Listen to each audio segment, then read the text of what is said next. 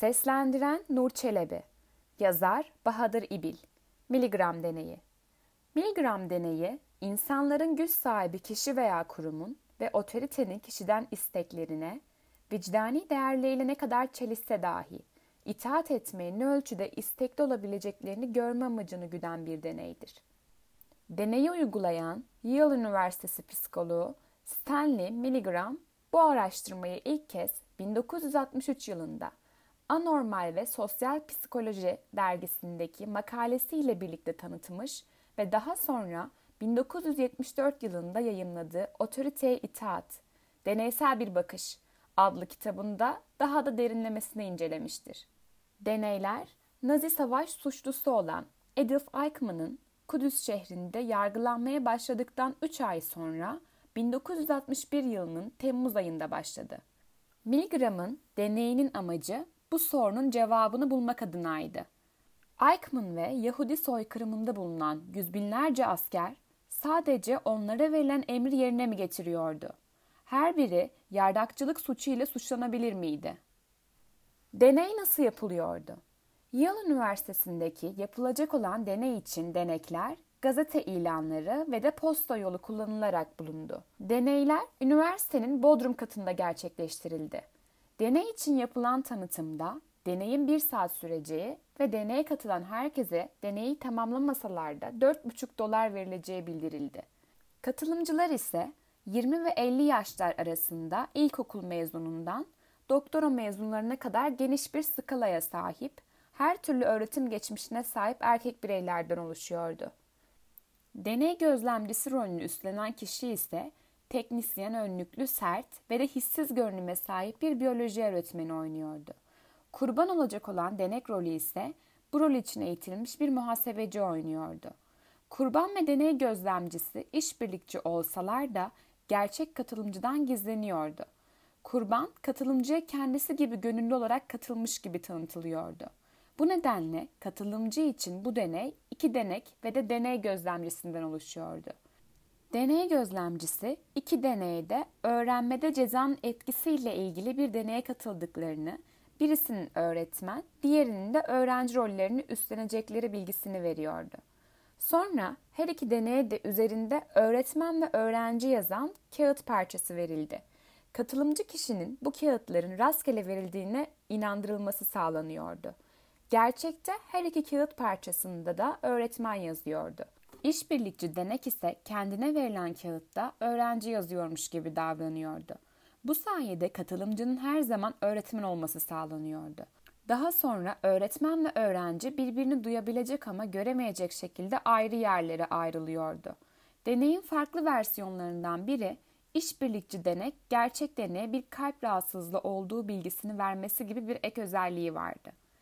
Deneye başlamadan önce öğretmene 45 voltluk elektrik şoku uygulanıyordu. Bu sayede öğretmen öğrenciye uygulanacağını sandığı şokun neye benzediği hakkında fikir veriliyordu. Öğretmene öğrenciye öğretmesi amacıyla içinde sözcük çiftleri bulunan bir liste verilir. Öğretmen listeyi öğrenciye bir kez okuyarak işe başlardı. Daha sonra öğretmen listedeki sözcük çiftlerinin ilk sözcüklerini okuyor, okuduğu her sözcük için öğrenciye dört tane seçenek sunuyor. Öğrenci de bu seçeneklerin içinden doğru olduğunu düşündüğü cevabı vermek için cevap düğmesine basıyordu. Verdiği cevap yanlış ise her yanlışta giderek artan elektrik şoku veriliyordu. Cevap doğruysa öğretmen bir sonraki sözcük çiftine geçiyordu.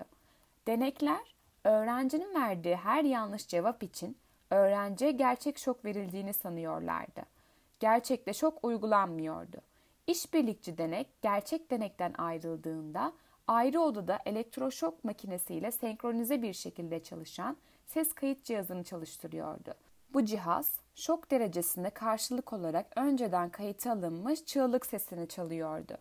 Voltajın birkaç kez arttırılmasından sonra işbirlikçi denek kendisini denekten ayıran duvarı yumrukluyordu. Deneyin bu noktasında birçok denek öğrencinin ne durumda olduğunu sorup deneyi durdurmak istediklerini belirtiyorlardı. Bazı denekler 135 voltta durup deneyin amacını merak ediyor ve sorguluyordu. Bu deneklerin çoğu ise oluşabilecek sonuçlardan sorumlu tutulmayacaklarına dair güvence aldıktan sonra deneye devam ediyordu. Denek, deneyin herhangi bir anında deneyi durdurmak istediğini belirtirse sırasıyla şu sözlü uyarılarda bulunuluyordu.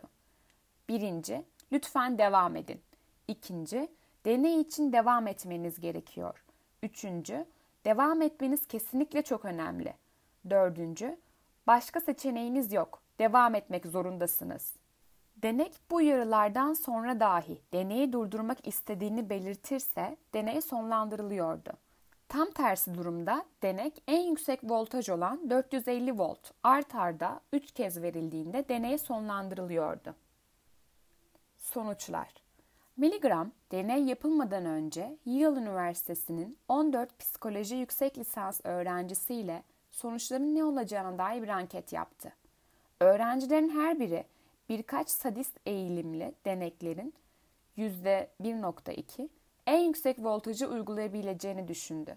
Milligram'ın yapılan ilk deneyde deneklerin %65'inin deneydeki en yüksek gerilim voltajı olan 450 voltu ne kadar huzursuz olsalar bile uygulayabildiklerini gördü.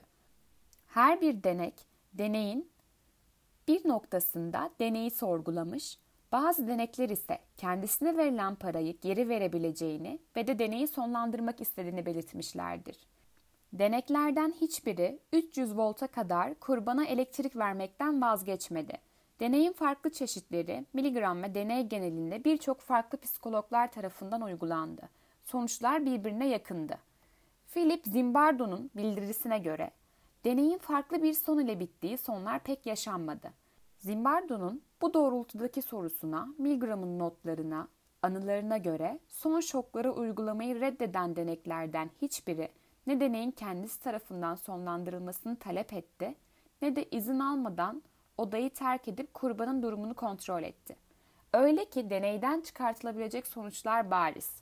Denekler ne olursa olsun otoriteyi reddedip diğer deneyin ne durumda olduğuna bakma özverisini göstermedi. Deneyler dünyanın birçok yerinde uygulanmış ve sonuçlar birbirine çok yakındı.